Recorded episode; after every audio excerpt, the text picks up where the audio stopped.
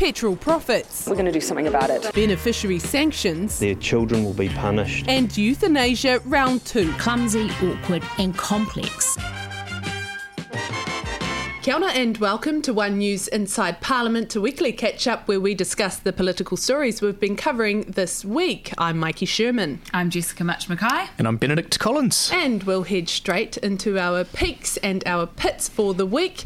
We'll start to my left, shall Do you we? want to start positive or negative? You get to decide. Negative. Okay, let's go negative then. Um, my pit of the week is um, the gender pay gap. So uh, yesterday we got the updated stats from um, Stats New Zealand, and it's still 9.3%. So that hourly rate difference between men and women. And I just think it's one of those things that it's been a, static for about two years, and it's just frustrating. I just think from um, a female perspective, it's just one of those things that that it's taking so long to get things going on this, and I and I know that it's something that's close to the prime minister's heart and close to the um, minister's heart as well. But I just think that it's disappointing that it's taking this long, and it, yeah, I think that was my my frustration this week. What about you? Yes, uh, my pit this week um, occurred earlier in the week, uh, and basically a follow-on from um, you know the letters saga um, with um, the Christchurch mosque um, alleged uh, gunman,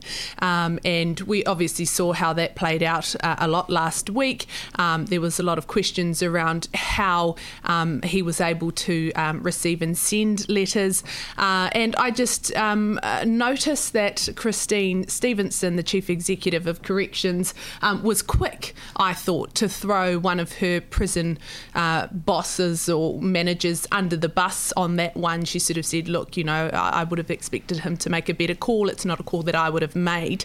Um, in my view, though, I think when you're dealing with such a high profile um, person like him, unprecedented as they've said, his uh, everything to do with that guy should have gone across her desk as the chief executive and the desk of the minister. And I think it was a scapegoat move to throw the prisoner boss under the bus. And I put that to the prime minister at her post cabinet press conference on Monday. And I was a bit disappointed, I must say, um, by her response. She basically said, you know, New Zealanders don't really care about, um, you know, who's to blame here. Um, we've apologised as a government, as corrections, and we're moving forward. But I think accountability is important. I think if you have got incompetence in um, such senior roles, um, which I believe that that is incompetence, that it didn't go across her desk, that it didn't go across the minister's desk, um, then we need to call that out. And so that's my pitch. And and the prime minister may have had a point last week when the story breaks, but now two weeks on from that, so accountability is very much a question that can be asked. Well, we saw last week, right, with um, uh, the chief statistician. You know, she she she stuffed up there,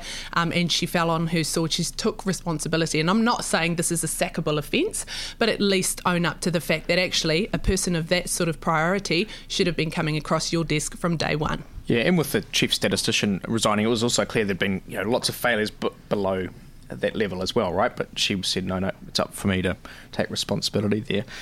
I've got two observations this week, not really um, pits and peaks, but absolutely bizarre. We're going to have a look at a track a little bit later. But this week, the Prime Minister, Jacinda Ardern's come out and basically supported um, the drug sanction regime that we apply to beneficiaries in this country.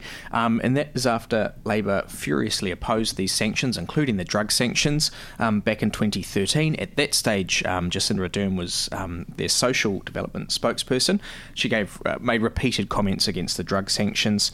Um, she's come out this week and said, "Oh no, no, hey, we have to have there have to be obligations, you know, carrot and, and obligations there for for these beneficiaries."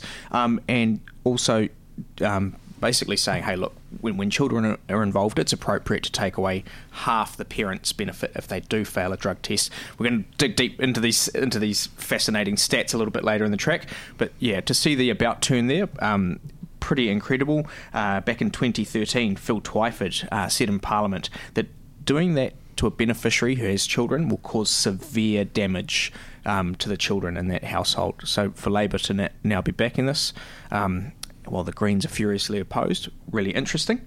And hey, I'll keep going. one second. Um, a really um, another fascinating thing this week: an apology on the RNZ website to uh, Donghua Liu, a Chinese businessman. Um, you don't often see apologies in the media like this.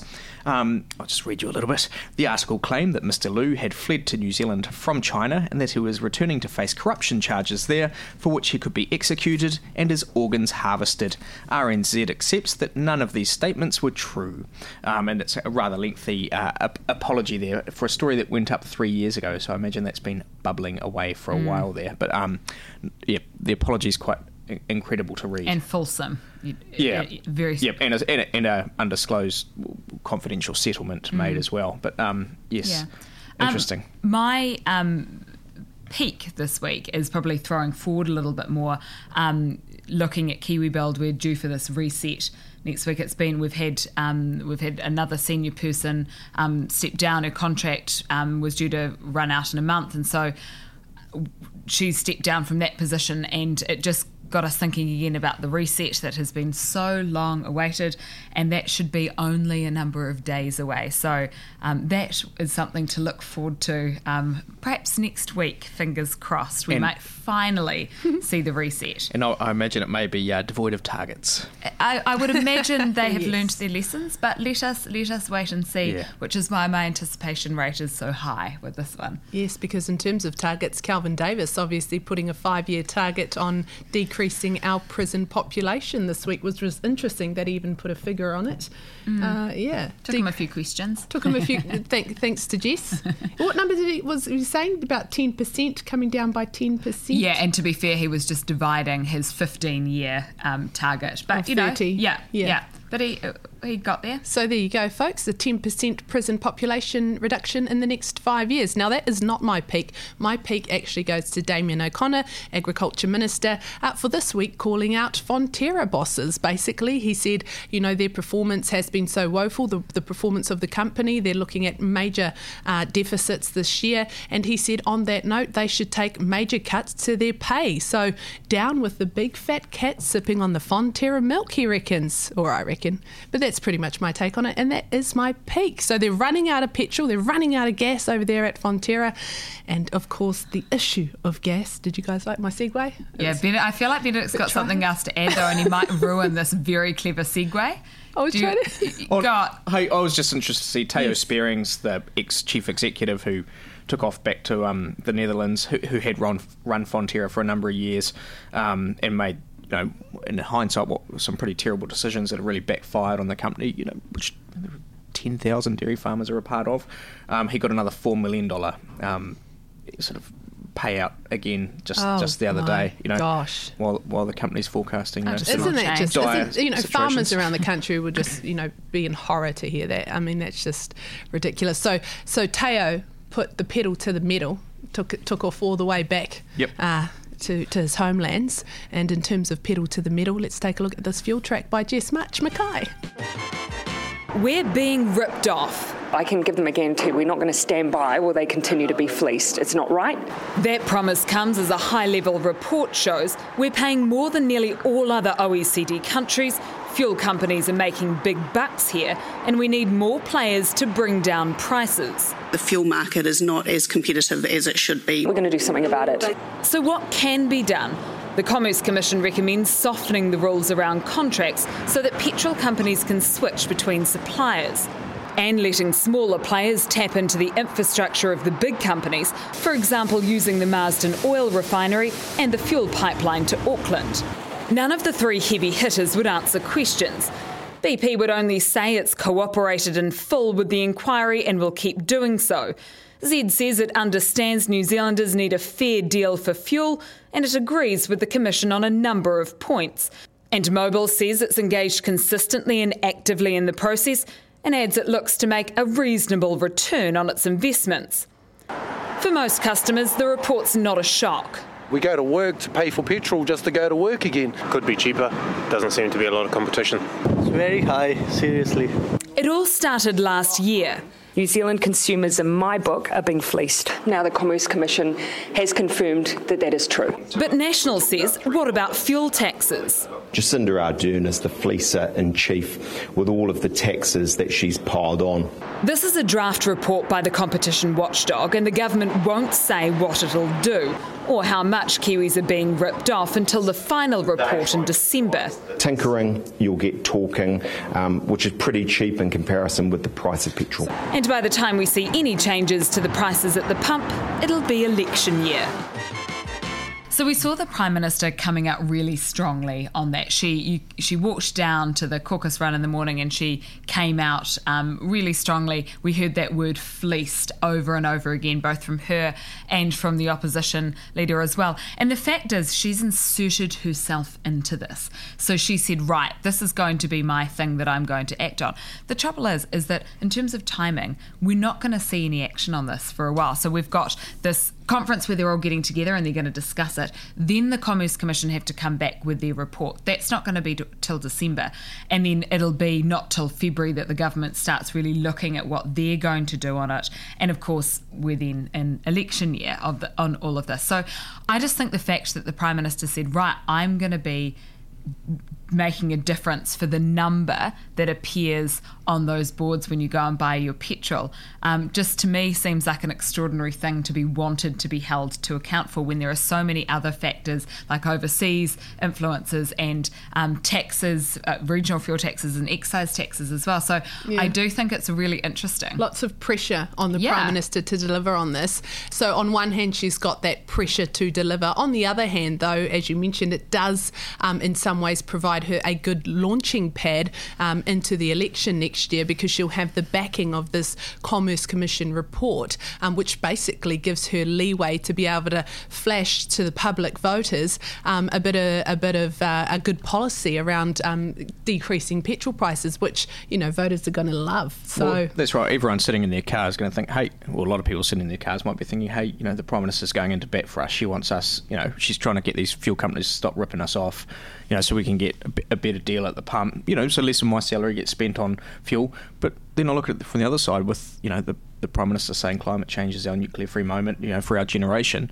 Uh, it's, it's completely contradictory to want cheaper fossil fuels, you know, so people can burn more of them for a government that's you know, one of its top priorities is supposed to be addressing climate change. And Bizarre. that's that's what's such an interesting balancing act. It's funny that you mentioned that that um, the guy who we did the vox pop with in the story right at the beginning i almost could have used about 45 seconds of him because he was so articulate and so strong and he said you know look um, basically i go to work to get petrol and then to go to work again. And he was saying it's just not a fair price. And he was like, you know, the in the situation that we're in, I just don't feel like I'm getting a fair deal in this. And I thought, yeah, that resonate and, and that must be the message that the Prime Minister's getting all the time with that kind of stuff. It's just it's it's it's the fairness and da da da. So I just I thought he was it was an interesting point that he and made. Kate Nicol-Williams did a good story for us, a follow up last night, um, and she uh, interviewed um, a representative from Z, who's one of the three major companies who own about ninety percent of You're the American share market. Saying Z, Z. Z, sorry, Z. She watches too much Z, American television. um, and he was saying, in terms of you know a solution to this, he was saying you know self regulation um, will probably work quicker um, than you know any sort of government imposed thing. Now, of course course he'd say that. But then you had got the little guys like Gull, um, who basically came straight off the back of that saying, no, actually, because we've tried and tried to work with these bigger companies and it just hasn't worked for us smaller guys. Um, and it's it's creating that competition, which is really key. So interesting to see them, and it'll be good to see how they go at that big conference. And I think that's the thing because you've got a situation where you, have the big, the three big players um, wanting and taking what's what's the best word to use? Kind of dominating the resources and the infrastructure around it. So you've got the Marsden Point refinery, and you've got things like um, the fuel line to Auckland. So they control that. So if they want someone to come in, if uh, someone new in the market, they have to allow them to use that. And of course, you're sitting there and you're like, you're dreaming if you think you're going to come in as a new player and use that. So I think that that's those those deals have been in place for a really long time, and that's what makes it harder. So when you don't have that wholesale competition, you don't have that retail competition, and that's where you can sit on your big fat fuel prices and go, well, only down the road it's going to be the same, and down the road that way it's going to be the same. So unless you have those smaller players coming in, there's there's no problem for them. And the government also, you know, maintaining its line. Um, oh, hey, no, no, no. There's no need for us to reduce the taxes. Mm. You know, we charge per litre of fuel. And it was interesting being at the Commerce Commission press conference earlier this week, where they put it in a graph, and you know, sitting at around a dollar. You know, making up of the uh, two twenty or two thirty that you're paying for ninety one at the moment, it's not. It's around about a dollar that you know they're taking in, in mm. tax. Yeah. Mm. And that prompted the good line, I thought, from in your track from um, Simon yes. Bridges calling Jacinda Ardern the chief fleecer.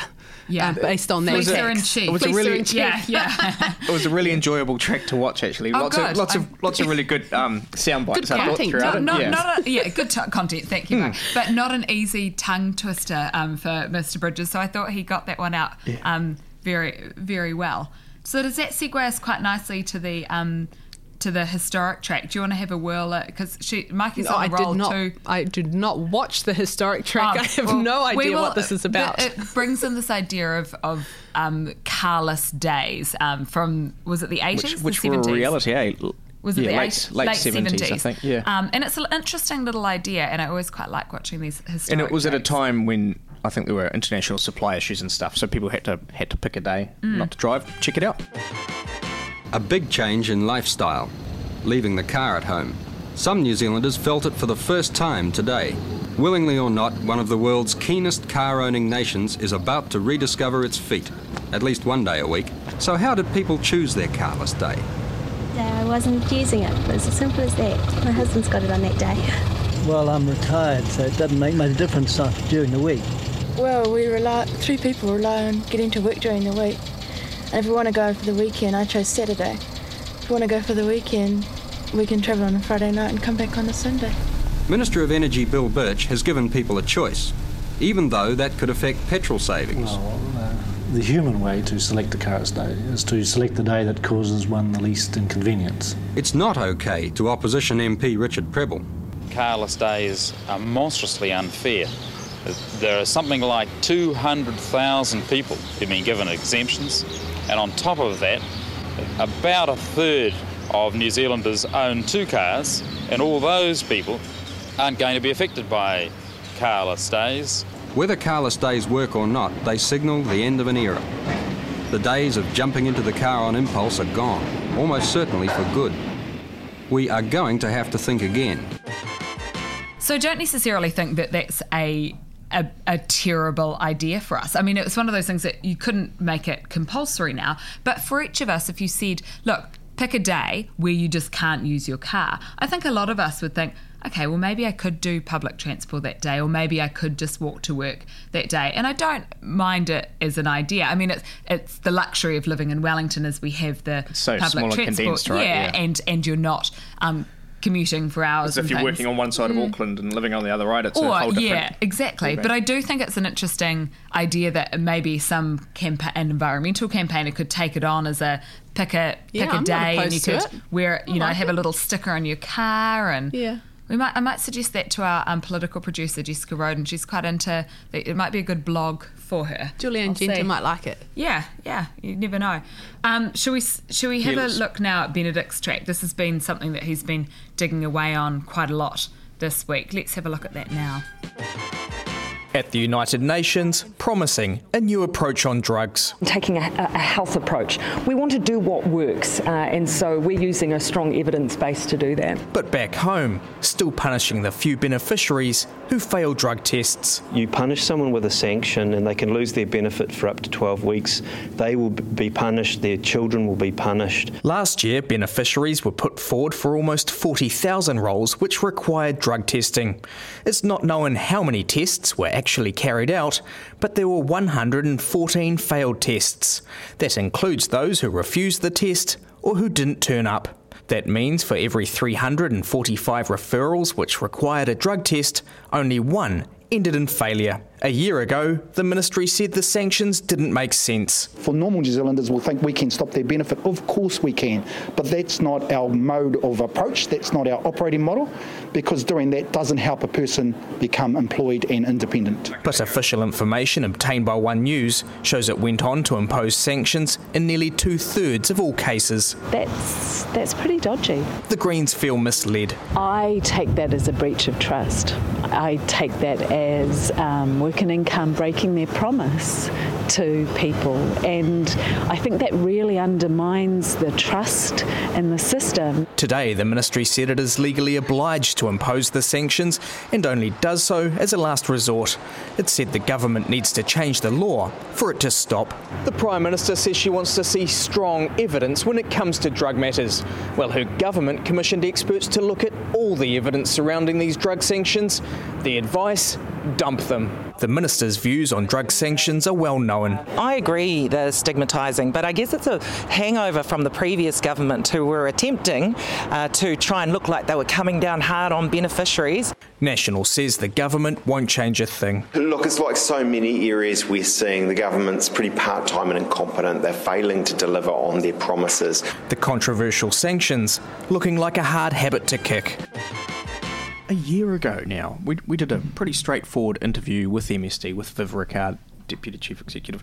You said to us, hey, look, we don't want to keep doing this anymore. Um, you know, it's not, it doesn't help, you know, penalising people, doesn't help them to get into employment. It, employment. It doesn't make any sense to me. And I thought at the time, hey, this almost really, really lines up with the government's kind of approach of, of wanting to, you know, treat drugs as a health issue, trying to help people, not punish them didn't think anything of it. You know, did the story, went to air. A year later, we get an OIA back showing that they've continued to apply sanctions and punish the people that, he told us they were going to stop doing that. Right? It, just absolutely bizarre. The Greens, you know, repeatedly um, this week have been telling me that they're really concerned about why MSD continued to do that. MSD now, you know, they're refusing to put Viv Rickard up for another interview, you know, screaming blue murder about, oh, that story was wrong. It's like, you didn't say anything for a year. Um, you know, sort of really interesting um, week, but I also find just the whole thing that you monitor and, it's the same every year. It's around 40,000 beneficiaries get sent off for jobs that require drug tests and it's always around that hundred figure who fail. Um, you know, just tiny, tiny numbers, and to see, yeah, the the way that sort of played out this week with the prime minister coming in to to back them when they've been opposing them so furiously in opposition, mm. just just really bizarre. Hypocrisy in action. It was really good to see the contrasting view, um, uh, uh, statements there from your track when we saw, you know, the Prime Minister and Phil Twyford in that, you know, um, just in the last few years saying one thing and then, of course, now they're in power, they're saying a different thing. And I think it's really disappointing. I think that, you know, the Prime Minister even still today um, maintained that these numbers are small. And I just think if they are so small, 100, yeah. like you say, then why even bother with that when part of that includes taking, like you said in your track, 50% of money from parents, e.g., 50% of the food off the table for their children, you could argue. Um, and so I just think, what is the point when you are so strong in opposition to hold on to such a punitive approach when you're dealing with the likes of 100 people. And there was some interesting Twitter response uh, to the story as well, wasn't there? Yeah, like people, um, uh, you know, who are normally quite big fans of, of the Prime Minister, people like um, Neale Jones, a lobbyist in, in Wellington, um, the, the commentator David Cormack, you know, just saying, you know, there's no justification for continuing this. Um, you know, it's really out of line with the way the prime minister normally behaves. Um, I think David Cormack said, you know, what you're doing is just expletive wrong, prime minister, kind of thing, right?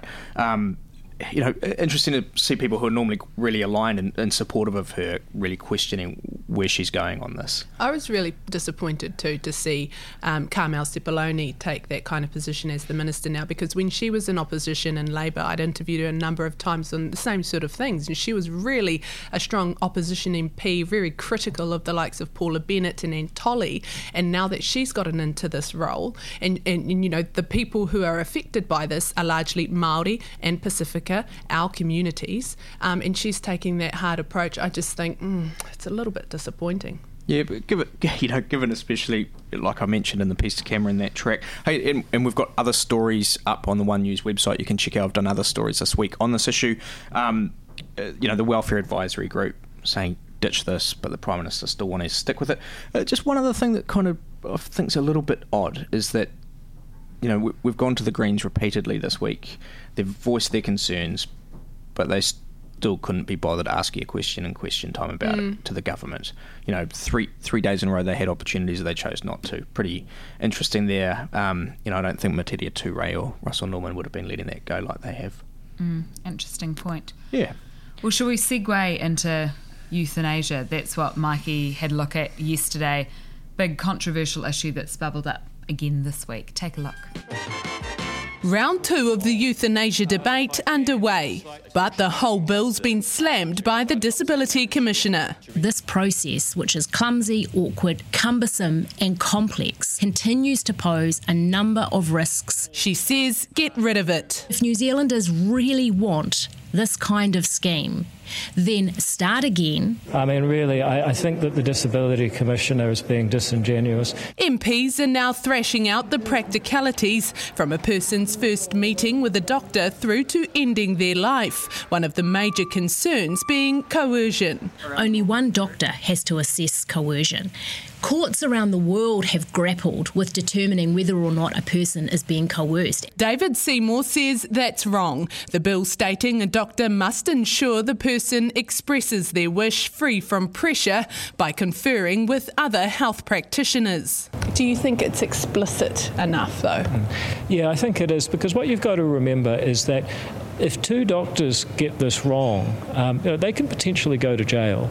But opponents say there's a problem with the words which state a doctor should do their best. You could argue about the wording, you could say they absolutely must, uh, but actually nobody can do better than the best they're capable of. There's lots of stronger wording and lots of other different acts of parliament, so there's no reason we can't be a bit more robust. Coercion from family members, the biggest worry. I'm making sure that doctors talk to people who can't benefit from the will, who are not necessarily family members.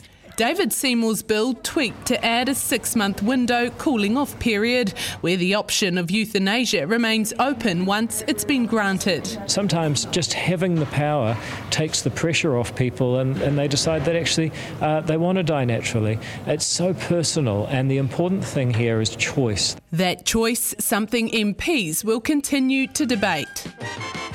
So, obviously, part two there being debated in the House um, in terms of those committee stages, in terms of, in particular, um, David Seymour's changes that he put up. And really interesting, I thought, to see um, the Disability Commissioner come out and say, you know, look, actually, we need to get rid of it. It's, it's just too complex, it's too complicated because it's such a big piece of legislation. And the problem has been that we are dealing with all of these amendments, all of these supplementary order papers and changes. And, you know, even on the day, um, you've got the likes of national MPs putting in different ones as well. And granted, yes, they do get voted down, um, but it just it just creates a lot of things for for people to keep up with. Um, and on such an important issue, she's like, get rid of it. David Seymour, though, obviously um, keen to keep pushing it through. Yeah, hey, but what did you, you know? I was watching your track last night, and David Seymour was saying.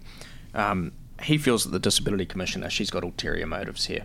You know, she's not really being honest with people about why she doesn't like this bill. What do you think? You know, what do you take well, away from that? What do you think he's getting? I at? take that with a grain of salt to be honest, because he said that about every person who has um, come up against his bill, every opponent to this bill. That's what did he they, said about. Do they them. have religious opposition to it? That they have or? sort of moral, personal opposition to it, and that they're not looking at it from an objective point of view, but they're coming at it from a personal point of view, which you could argue is correct. But I think when he uses it so much in a blanket term, I tend not to sort of. I, it kind of just goes over the top of my head. I think he just uses that to sort of get to um, those members of the public who are listening to try and instill a bit of doubt in their minds as to what the critics are saying.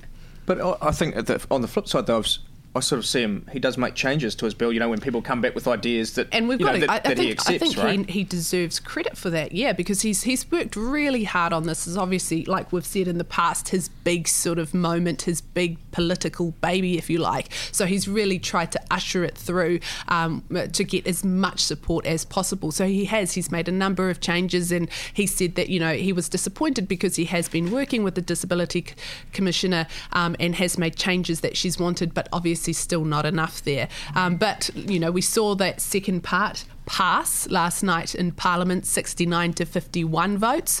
Um, so we've got a few more rounds of debating those changes.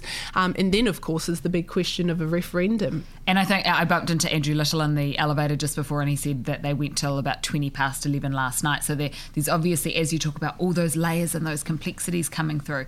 And then pile on top of all of that, and then we've got this issue of a referendum and whether we should it should be up to the public to decide which New Zealand First would like, and and whether they're going whether we're going to do that. So it's just there's so many, and you did a good job of, of breaking it down and explaining it yesterday because there's so many layers to this and so many complexities to this. And David Seymour wanting just to kind of go like this and push it through, and it's almost like you're shaving off bits of his cake as you go along, saying, "Okay, I'll compromise on that," and he just hopes he's got a big enough piece at the end that he can be like put forward and and and released to the yes. to the gods as as a piece of legislation. I thought the um, news bulletin was quite funny last night. Actually, we had obviously David Seymour um, heavily in your track, and then he also got his um, well, the government adopted his Rugby World yeah, Cup. it was a big know, day bill for again. You know, yeah, yeah, yeah, back in the back in the bulletin, a story later. Yeah. You know, with Mr. another one seat wonder was um, yeah, quite dominating dominant. the first break yeah. on the um, one news bulletin. Yeah. yeah, Well, hopefully he'll be celebrating like he was last night for his Rugby World Cup bill uh, over his uh, uh, euthanasia bill. Well, he'll be hoping, will he? Yeah. Yeah. Shall, right, we, that's shall we us. wrap it up? Do you want to do Yeah. your little outro? Oh, yes, here's the outro. This was One News Inside Parliament, our weekly catch up about the political stories we've been covering. We're on Instagram, Twitter, and Facebook. It's available around this time each week on One News Now, and check us out on your favourite podcasting app.